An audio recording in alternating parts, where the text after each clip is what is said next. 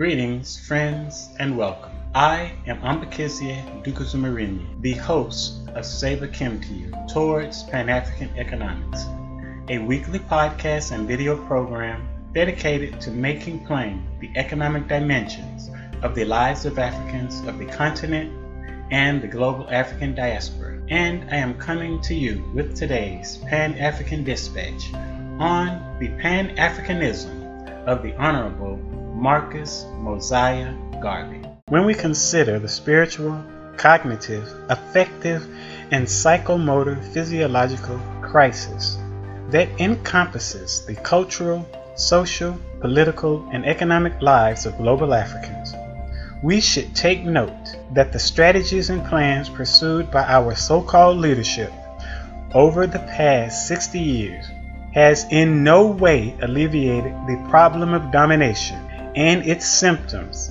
such as crime, addiction, prostitution, unemployment, and hyperconsumerism. The majority of global Africans live within the political domains of nation states that ostensibly have black leadership, but the economies, health, and food systems are in the financial and political hands of foreigners.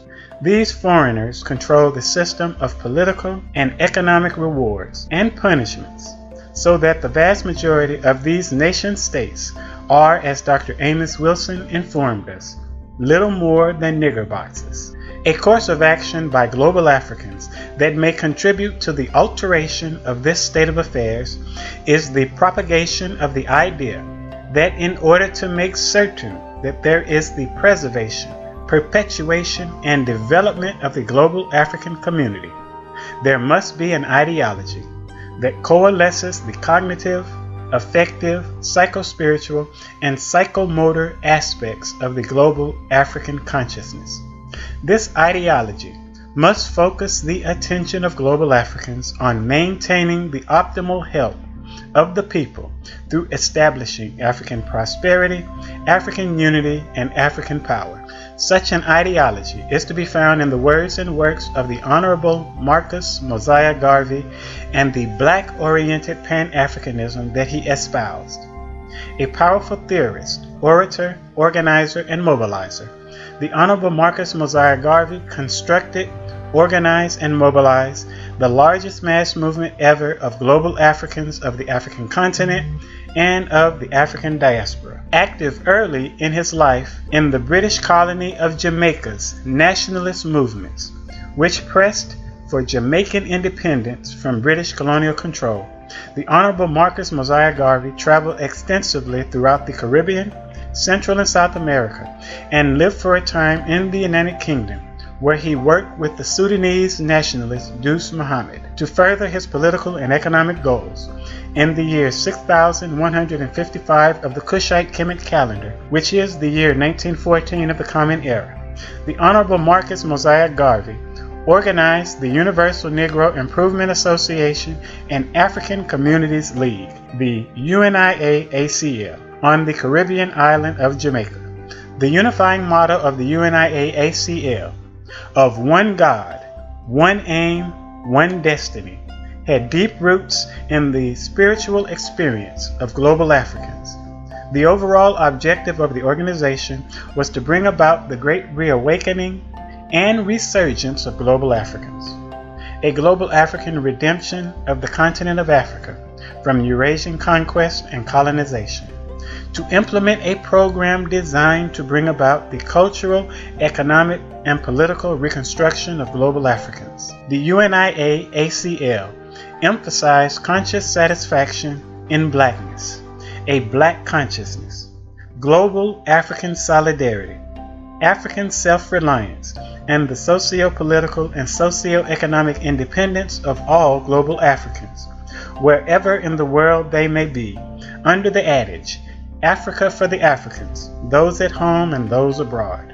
There was no confusion over who was African at the time, for no white supremacist Eurasian settler colonialist, no Eurasian migrant opportunist, entrepreneur, or worker from India, no racist settler colonialist from the Arabian Peninsula chose or even wanted to be called African they labeled themselves as anything but African, generally melding their personal identity with the citizenship in the imperial country.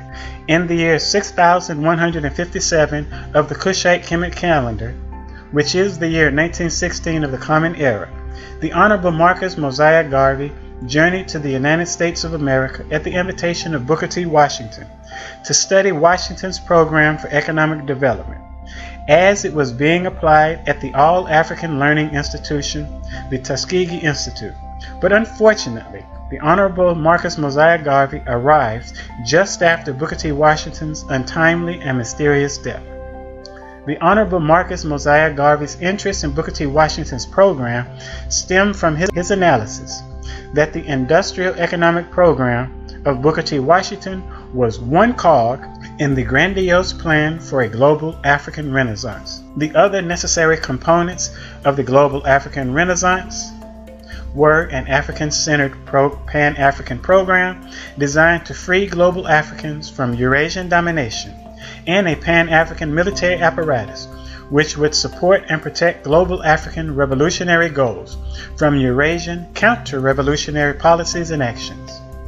The Honorable Marcus Mosiah Garvey sought to resurrect in the blacks of the African continent and the African diaspora the basic tenets of the millennia old tradition of African nation building, so as to allow all global Africans to engage knowledgeably and successfully in the political, economic, and military reconstruction of the nations of blacks of the African continent and in the African diaspora. To support the programmatic objectives of the UNIA ACL, the Honorable Marcus Mosiah Garvey established a provisional African government in exile and a black economy in the United States of America. Understanding the importance of controlling the narrative, the Honorable Marcus Mosiah Garvey published The Negro World, an authentic black media voice, a weekly newspaper providing global Africans with a black owned and controlled media source that provided a decidedly Afrocentric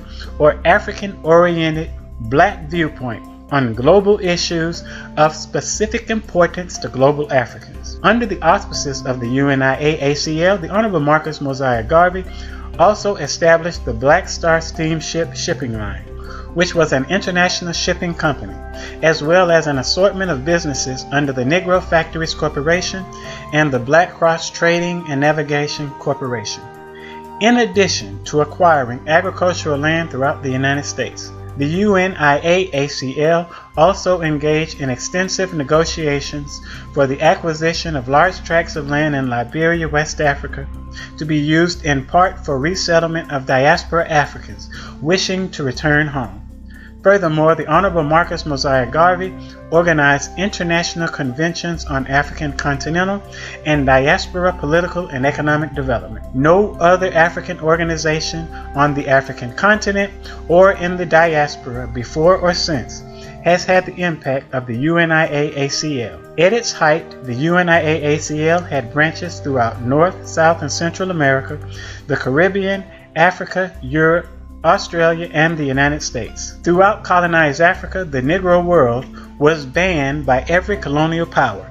In places such as Kenya, the Negro World newspaper would be smuggled in by sailors, and then it would be translated by blacks who were literate in Eurasian languages to large groups. The paper would also be memorized verbatim by black youth who were bilingual who would then travel to the villages of rural Africa and recite the whole of the paper to the rural populace.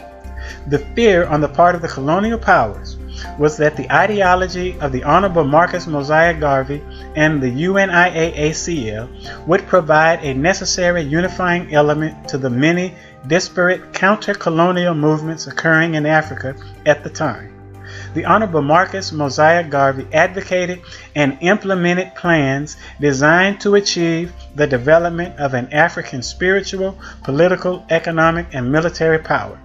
A global power developed, organized, and administered by blacks, protecting the interests of global Africans.